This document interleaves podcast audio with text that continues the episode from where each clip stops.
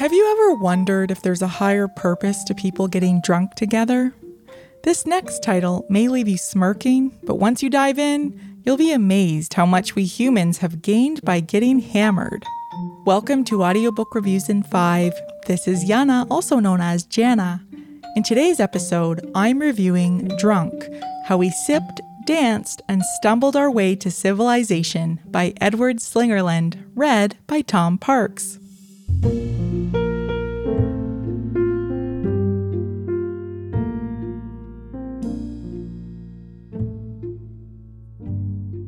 Distinguished university scholar and professor of philosophy Edward Slingerland makes a bold claim in his new book in that overall and over the course of history, alcohol has produced net positive benefits for both individuals and cultures.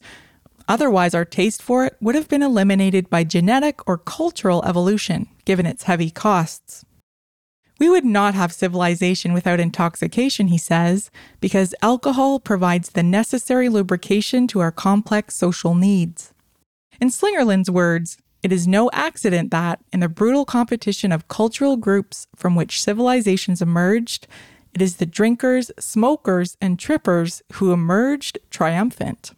In this wonderfully entertaining and informative listen, Slingerland shows us that, in fact, Intoxication helps solve a number of distinctively human challenges, enhancing creativity, alleviating stress, building trust, and pulling off the miracle of getting fiercely tribal primates to cooperate with strangers.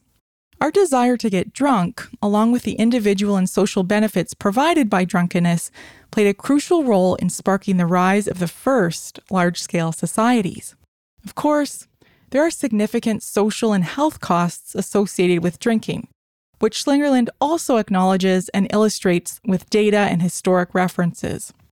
He acknowledges the mountain of evidence about the harm caused by alcohol, but makes it clear he's offering an alternative perspective, which may divide his audience. Chances are you personally know someone who has suffered from the drawbacks of alcohol consumption, and Slingerland highlights two primary danger zones of modern drinking the first is the availability of distilled liquors, which are easier to consume far past the point of sociability. For most of human history, alcohol wasn't so potent or easy to procure. The second point, illustrated by the contrast between Southern and Northern European drinking cultures, is our increased tendency towards solitary or unsupervised drinking. And while group drinking has its dark side, think frat house culture, the benefits of intoxication, Slingerland emphasizes, wholly derive from communal and social settings. We tend to trust those who drink with us, and we're suspicious of those who won't imbibe. In fact, water drinker was an insult in ancient times, and these sentiments are complicated by religion and modern culture. However, it does explain some of the social pressure that persists in groups drinking together. Slingerland wrote this book during the pandemic and notes how our inclinations toward replacing community and workplace interactions via video conferencing don't transmit the benefits of conversation over drinks. He credits the building of a new pub on the grounds of the University of British Columbia, where he lectures, with the conversations that led up to numerous articles and research initiatives. With examples like these, he makes a compelling argument that communal alcohol consumption in person is a key driver of cultural innovation since it produces a childlike state of mind in adults by temporarily taking the prefrontal cortex offline.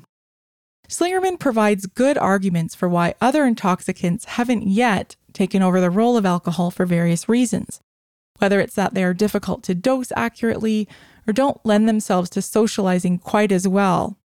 But he concedes it's possible that with increasing legalization, decriminalization, and dose standardization of cannabis and psilocybin, for example, we could see these take on a more social use. What surprises me most after having time to reflect on this book is that so little on this topic has been published in popular media. Any positive messaging about alcohol is rare and tends toward its purported health benefits, with little or no regard toward the social advantages. Perhaps this is because I live in North America, where the legacy of Puritan and Prohibitionist attitudes are still very much part of the culture. But there's hope for progress. The relatively recent trend toward cannabis legalization and psychedelic enthusiasts like Michael Pollan have opened more minds to the virtues of getting blitzed, or even just slightly buzzed. It's also a clear winner in the feel good infotainment category, even from a reviewer perspective.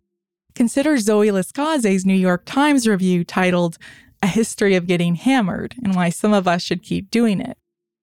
Tom Park's narration is good, but a bit slow, so I listened to this audiobook on a slightly increased speed.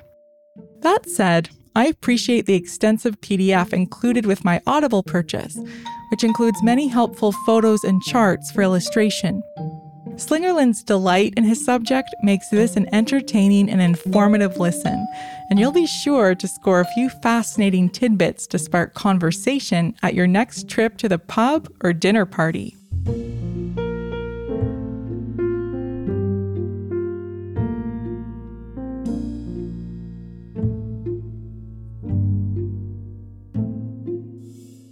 That's all for this episode of Audiobook Reviews in 5. Thanks for listening. If you have not yet done so, please follow us on Facebook and subscribe to Audiobook Reviews in 5 on Anchor, Apple, Spotify, and many others.